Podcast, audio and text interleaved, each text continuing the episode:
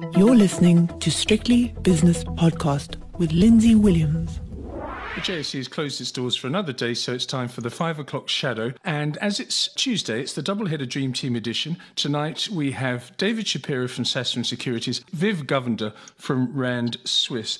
Gentlemen, and I'll start with you, Viv, if I may. The only real corporate news that came out was a trading statement from Sasol. That was for the six months to the end of December. The market didn't like it, or market participants didn't like it, because at the moment I'm looking at it around about 7% weaker on my delayed screen.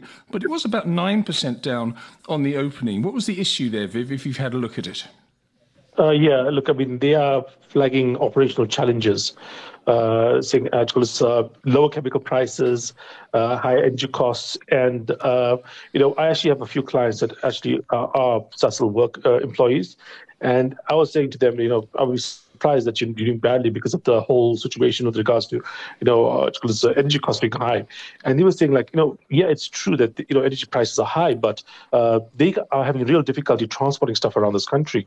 You know, in terms of some of the stuff that they produce and trying to move from one plant to another, etc. It's really difficult, and getting stuff out of the country at the moment is a huge issue with the, with the rail services, especially. I don't think it's just rail, is it? They also transport by truck in those big tankers. I, I would have thought, or maybe that's the retail end going from the refinery to, yeah, to the garages. They, they, he was talking about basically what he does at, at, at, like he used to have multiple trains and like 35 wagons per train.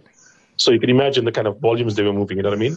And and now he's down to a single train with like I think 20 wagons, uh, and and that is uh, the kind of situation. And also said basically when they're shipping overseas because they've had so many delays with regards to things like cable theft and other things stopping the shipments by rail that the shipping companies, because you know you'll miss the boat literally if you if you are late, uh, are actually treating Sasol as an unreliable shipper.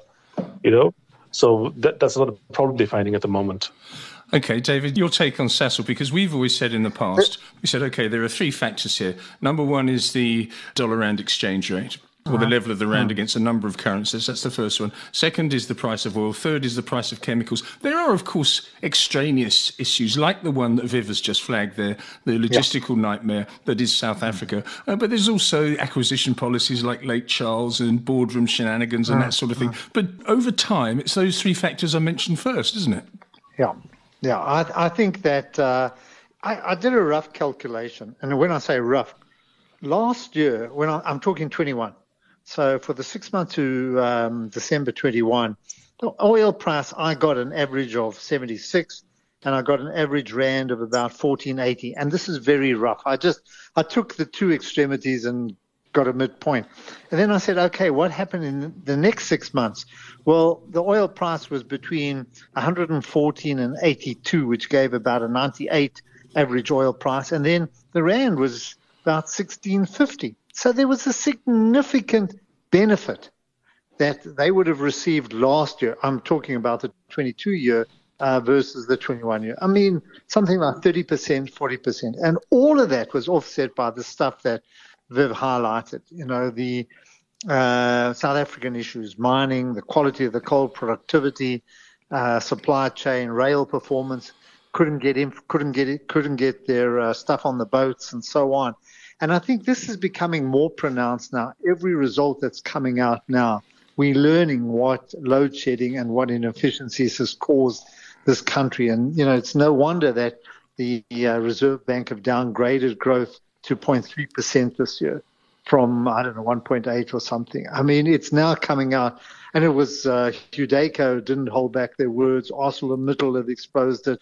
Shoprite told you what the cost of uh, diesel is, and so on. You know, for uh, for load shedding, for putting yes. in the generators, and and I think every day now we're learning the you know what what the government inefficiencies and lack of control or lack of application have caused this economy.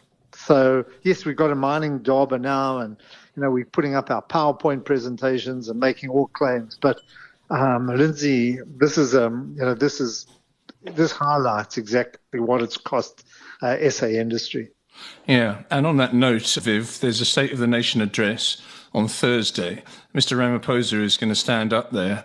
In the good old days, there'd be a bit of a kerfuffle before, and it would be delayed by 45 minutes because of uh, certain other political parties causing the delay through bad behaviour. But this year, I think will be a more sober affair. If you had to say to him, right, my top three priorities, Mr. President, that you must highlight at SONA are going to be what, Viv? Uh, firstly, try and get somebody reasonable to the cabinet. You know, the level of incompetence, the level of, of you know, because he obviously doesn't have. Is right, yeah. yeah, incompetence, and yeah, and, and, and the thing is, the, the competence is, is, what's that effect? It's called the Dunning Kruger effect. You know what I mean?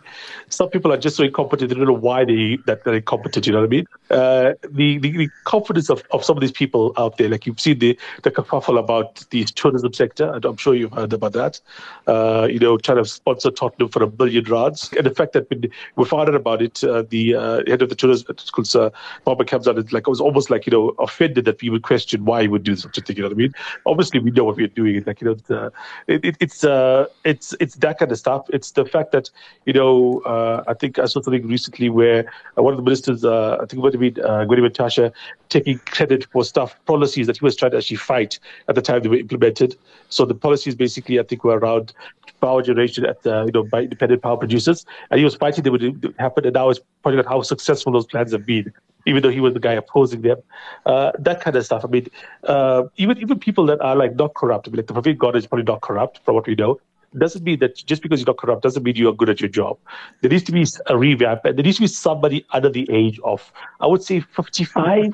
you know, appointed. Uh, I, I, look, I mean, uh, 55 is the, the retirement age in Africa. You can retire, you can convert your retirement to a living annuity at the age of 55. Let's have somebody that doesn't qualify for that yet you know, some few, a couple of people that don't, don't, qualify for that particular age thing in the parliament. That's number one. And then I think obviously, you know, uh, actually implement policies that were meant to be implemented, actually do the things.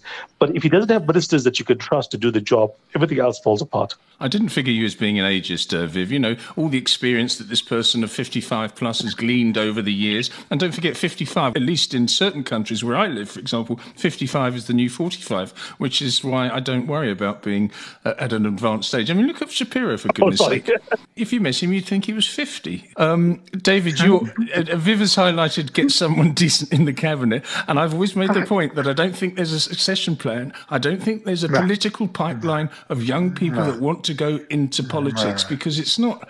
I don't know. It's just it's a horrible word to use, but it's it's not sexy, David. No.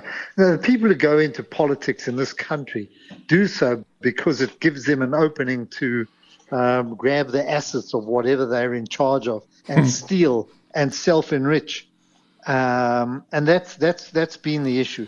So the whole political infighting is all about controlling uh, um, the, purse strings of this country.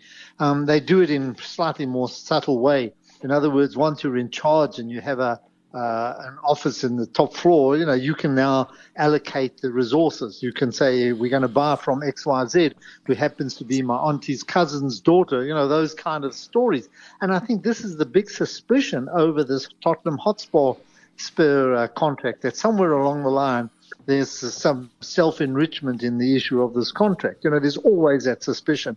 And whatever we do, uh, there's a concern about it. And I think, you know, you asked three policies.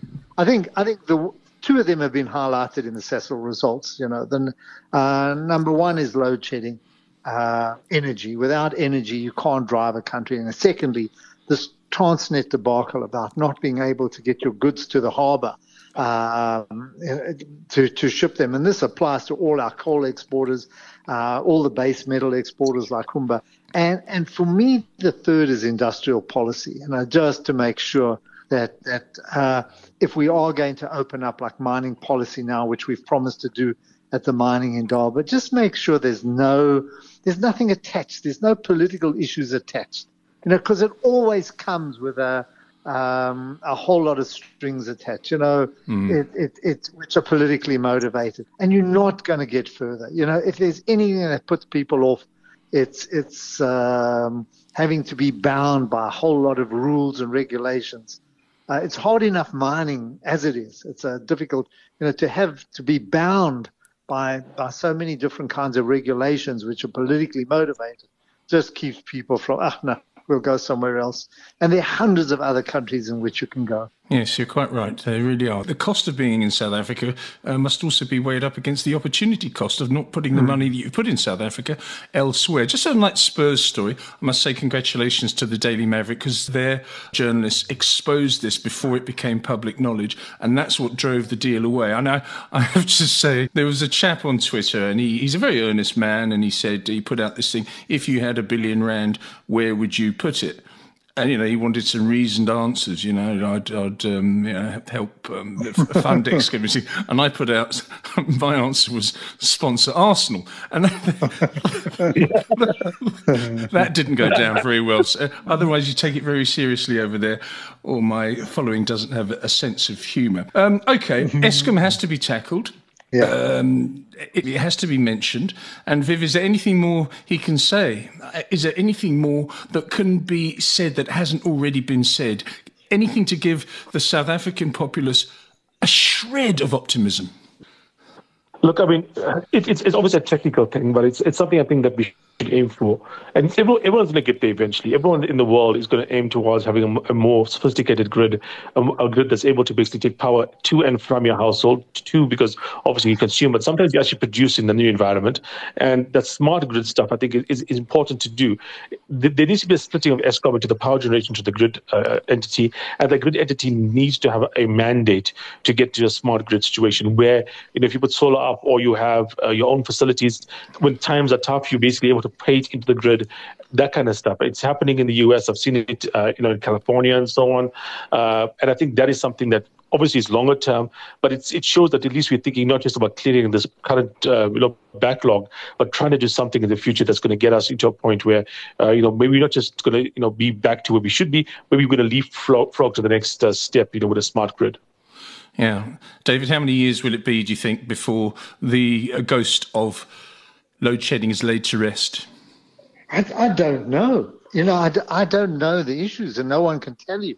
I mean, the cost of of repairs. I mean, the fact that we've now uh, in the situation we are, and you know, it's no more load. Uh, you know, stage two or one or three. We're at four, five, and six.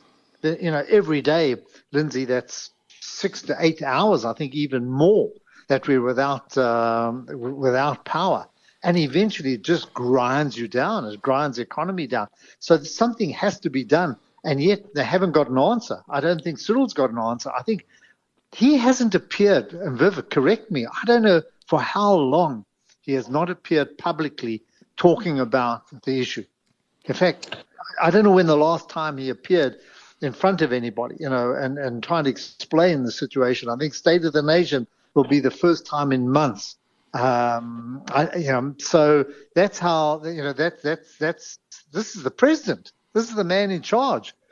So I think it highlights exactly you know where he is. He's nervous to get in front because he'll be castigated and just you know attacked verbally and uh, uh, and, and and so on. But I think that that explains so much about uh, about where we are. So yeah, you, you know, I just look outside here. My, I'm in Corlett Drive here, and for weeks now, the robots here haven't worked. You know, whether there's load shedding or not, and it just gives you the kind of state that we're in. This is a this is a, a major artery in Johannesburg, and every day, you know, are people here. You just see them at each robot, just stop, wait, look around, go. You know, anyway, it's a sad situation. It's, it's unbelievable, very sad. Yeah. Yeah. But to put, to put one fact here, the homeless people have taken real control over like the major intersections. you go to Sandton Drive today. I was going past, and, and, and, and it happens all the time with the zone A homeless person gets in and starts directing traffic. Uh, you know, obviously there people tip as well along the way, but it was it was doing a reasonable job. You know, it's, it's, one of the things to think about South Africa is that people find a way here. It, it is a, a, disaster from many points of view. And as David mentioned, not just the fact that load shedding is at three, four, and five, it's the fact that load shedding is continuous. I don't yeah. remember the last day. Yeah. I think Christmas yeah. Day was the last day we had no load shedding. And before that was continuous for months. It's basically uh, an ongoing uh, thing in this country. There's no day without load shedding. Uh, So yeah, but I say like yeah, people do step up. People do do things that are amazing in this country sometimes. Yes, they do. It's a shame that the really good people in this country, your country rather, are being let down. I mean, I saw that Richard Quest has arrived. You know, the CNN business presenter. He was tweeting that he just arrived and this and that, and there was hundreds and hundreds of uh, responses to that. I went down the trail and all but about two, three percent were very, very positive. Welcome to our beautiful country. We hope you have a great stay and all that sort of thing. So the goodness is there, the will is there. It's just the leadership that's not, I think. Yeah, yeah. So simple no, as there's that. There's no will on their part either. No. There's no there's no willingness, and you know you were you were laughing about the the cabinet. I mean, we were joking, but it's this is these are the same people that have been recycled since 1994. I think we lost a lot of good people along the way but it's the same characters that we expect to do something. You know, they're not going to do it. And the strange thing is that I must say that in our our ward here, where where I am living here, uh, we had some. We've got some wonderful people there that are part of the DA who are trying to make a concerted effort to improve lives. You know, looking at the potholes and all of that. And and what do you get in Joburg? You know, they replace the mayor, the DA mayor, who was genuinely trying to do things um, with some political chap. I don't know who he is, you know, which is um, ANC, which is ANC kind of inspired. So they take control again, and you know that you're going to get nowhere. And and and you know the story's coming from Cape Town, from people who've been in Cape Town, you know, where things are working. And luckily, I think that's where Richard is. If he is down at the uh, at the mining Indaba, you know, he might see a completely different part of the country yes. to what's happening here in Gauteng, where there is a genuine effort to clean up things and to fix the potholes and, and to try get some civil order. Um, yeah. in the city. Quite right. As the corporate news is um, fairly skinny today, we can be justified in talking about politics. And if we go over to the United States of America, in the early hours of this morning, President Joe Biden will be delivering his first State of the Union address. Now, that's going to be interesting because the economy will form the biggest chunk of that, I think, and he will be defending his economic record. Now, I saw on CNN today that I think the figure was something like 62% of people think that the economy is under pressure, it's been mismanaged by Biden, or whatever the metrics were. But anyway, this chap came on and he said, This is nonsense. The economy's doing fine. It's, it's chugging along nicely. We've got growth. We've got 50 uh, year low unemployment. A new 500,000 jobs were created in the month of January. What happens is, in my opinion, and he didn't put this forward, it's something that I tried to work out in my brain. Why are people saying that the economy is under pressure? Because at the moment, it's not. Now, I think what people do is they take their own personal situation and say, mm. my goods basket has gone up by you know seven, eight percent in the last year. They use that as a barometer for the economy, which of course it's not. Food baskets worldwide have gone up. It's nothing to do with Biden, the fact that inflation is going up. It's nothing to do with the Fed. The Fed are raising rates and they can't control it at the moment. I think they're fed this by the media and uh, they, they don't understand. So it's an unfair question, I think, David. You, have touched it. You've touched on the two factors. Number one, you know, uh, their food basket or whatever basket has gone up, and the other is interest rates have gone up. So they feel it. But I mean, America is in is in very good shape uh, under the circumstances. I think, uh, uh, as you say, employ, unemployment rate down to 3.4 percent. You want a job, you can get one, uh, and it's a fairly decent paid job as well. Um, but I think people just, you know, by, by nature, I think they will moan if if uh, they have to pay more for their bond or they have to pay more for whatever loans they have taken out on their credit card and so on. But I don't think I think I think uh, compared with other countries, I think America is in you know absolutely fine shape. So yes. I don't I don't think that's fair. And listen, you know, you hear it every day. Just I mean, there's non-stop moaning and groaning, and I mean you know, uh, our job has become so boring. It's just so tediously boring.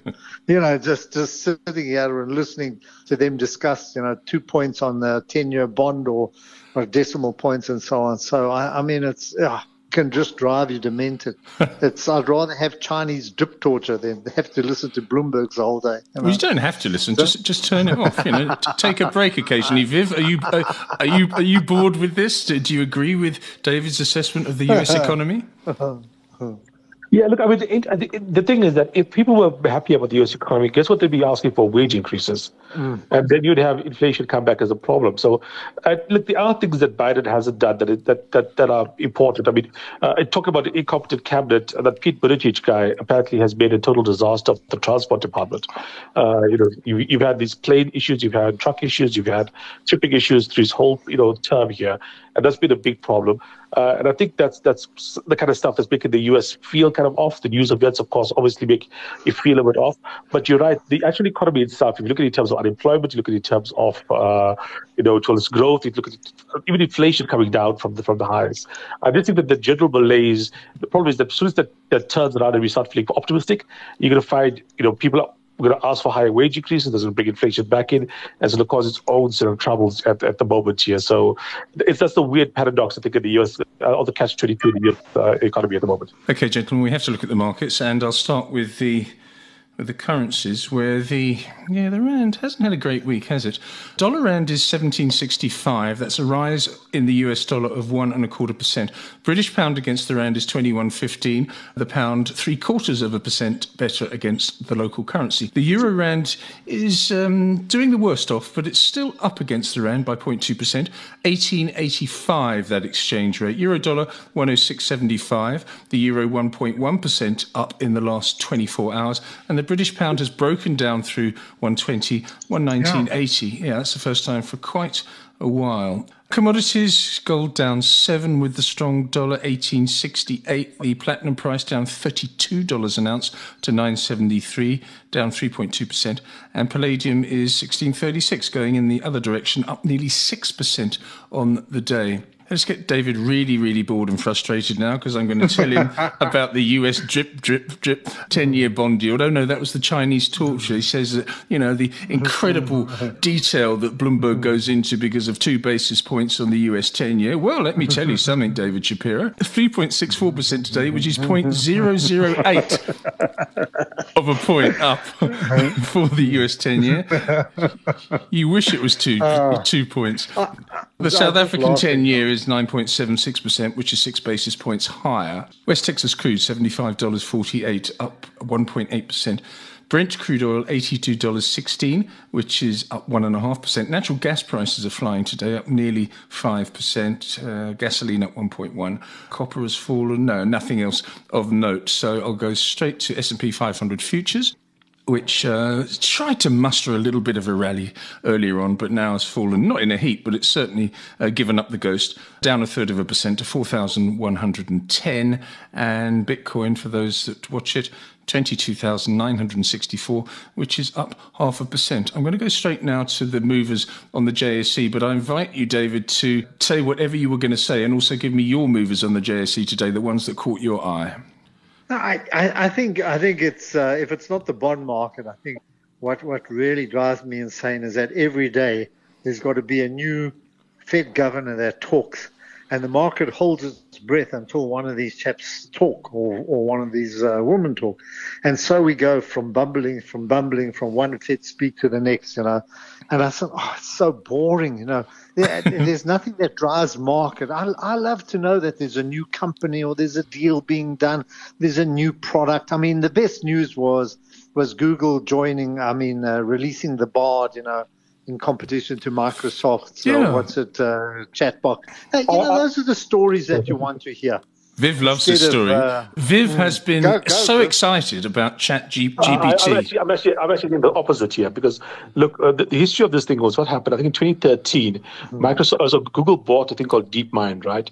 And mm-hmm. at that time, listen to what people like, you know, uh, Peter Thiel was saying. They said this is like a company getting too much power because DeepMind is the the most, the, the best. It's it's the gold standard when it comes to these AI companies. And since then. Uh, Google slash Alphabet has been incredibly careful with, with DeepMind. It's basically uh, released stuff that's unbelievably beneficial to the world. Things like the AlphaFold, which does protein, it does Alpha Tensor or Tensor. It's a tensor program that basically does uh, linear algebra in a better way. Uh, it uh, released obviously things like the, the games programs and so on, but it's been very careful about what it releases. But it has been releasing basically everything OpenAI, the thing that Microsoft bought, was actually created about a year after uh, this this purchase by Elon Musk and a bunch of other guys, because they said there had to be some like open AI system to compete against this uh, Google system, uh, and the fact that it's now converted from an NGO into a private company owned by Microsoft has kind of forced Google's hand, and so Google is coming out now and releasing Bard in a way, uh, basically that's uh, probably against the way it wanted to. Uh, what we're going to have now is an AI, you know, uh, arms race, quite frankly. And whereas Google, because it had such a massive lead, it was so far advanced, was very careful about what it did. Yeah. I think you're going to see these guys be a lot more, you know, uh, reckless in terms of, you know, inverted commas, reckless in terms of how they use AI and the things they can do. And of course, I mean, I'm not out there talking about artificial general intelligence taking over the world, literally, uh, but I do think that some of the stuff that these things can do, especially around, for instance, uh, you know, the the uh, the chat stuff can be incredibly powerful because it kind of, you know, you, you would have all the social media platforms, Facebook, uh, you know, Twitter, and so on. They could easily be swamped by what's happening with regards to this because you could now create a, a bunch of bots with no effort at all, making cogent arguments for any political position in the world, and you could swamp any of these places and any language in the world incredibly enough. It is amazing, Viv. We, we, haven't got time to discuss this now, but I'd love to delve into it more deeply because I don't fully understand it. But what I do understand is one of the reasons that Google has fast tracked Bard is fast tracking Bard is because they say that it could completely destroy their business model. In other words, you don't search Google anymore because you can go to ChatGPT mm. or whatever it's called and type yeah. something in it. It gives you a much more detailed analysis of the subject matter that you've just typed in. So it's it's very very scary for Google. No wonder they've suddenly started to unveil it. Gentlemen, I'm going to go to the top five major. But Viv, I promise you, I'd love to speak more about it. Top five well, major moves on the upside on the JSE Harmony up 4.9%, African Rainbow Minerals 4.2%. Northam Platinum up three and three quarters, Kumba Iron Ore up three and two thirds, DRD Gold up three and two thirds. So loving the mining Indaba and loving the weak rand, and every single one of the top five on my screen is a digger. On the downside, yeah. Sasol down nearly 7%, Bytes down 5.5%, Alphamin down 4.5%, 91 Limited down 2 and 3 quarters, Coronation Managers down two and two thirds percent. David, wrap up the JSE indices, please. We'll do that. Thank you. Um, and just, just people, just one share that's been going on. Yeah. I mean, it's almost up 50% has been PPC, and I see it's up another 20% today. Blimey. Um, there was a bid, apparently, uh, rumors of a bid for the Zimbabwean operation, which they've said, look, we have to look at everybody. We get a lot of unsolicited reports. But I mean, it's just one of these businesses. I see they top of the list again today, up 20%. But just back nice. to the indices. Yeah. We, we ended flat, very, very slightly down. The all share down 49 points, which is 0.006% at 79534. As you mentioned, the diggers were up, the miners were up. Um, I think a lot has to do with the mining Indaba and talks made there. So the resource index, the resource 10 up 0.68 of a percent. The rest of the market down. Nothing dramatic, but uh, financials, banks, all of those uh, ending in the red driven by some of the features that you brought up there. Just the one area that has been taking a bit of a knock recently has been the retailers. Once again, I think under a bit of pressure today you know, Foschini I see down. I'm just trying to think Woolies down. Most of the retailers, um, you know, falling today. Yeah, right across the board, other than and Pick n Pay, which made small moves. Okay, gentlemen, thanks for a great chat as always. That was the five o'clock shadow, and it was populated by David Shapiro from Sasfin Securities and also Viv Govender from Rand Swiss. The views and opinions expressed in these podcasts are those of Lindsay Williams and various contributors and do not reflect the policy, position, or opinion of any other agency, organization, employer, or company associated with strictlybusinesspodcast.com. Assumptions made on the analyses are not reflective of the position of any other entity other than the speaker or the author. And since we are critically thinking human beings, these views are always subject to change, revision, and rethinking at any time. Please do not hold us to them in perpetuity.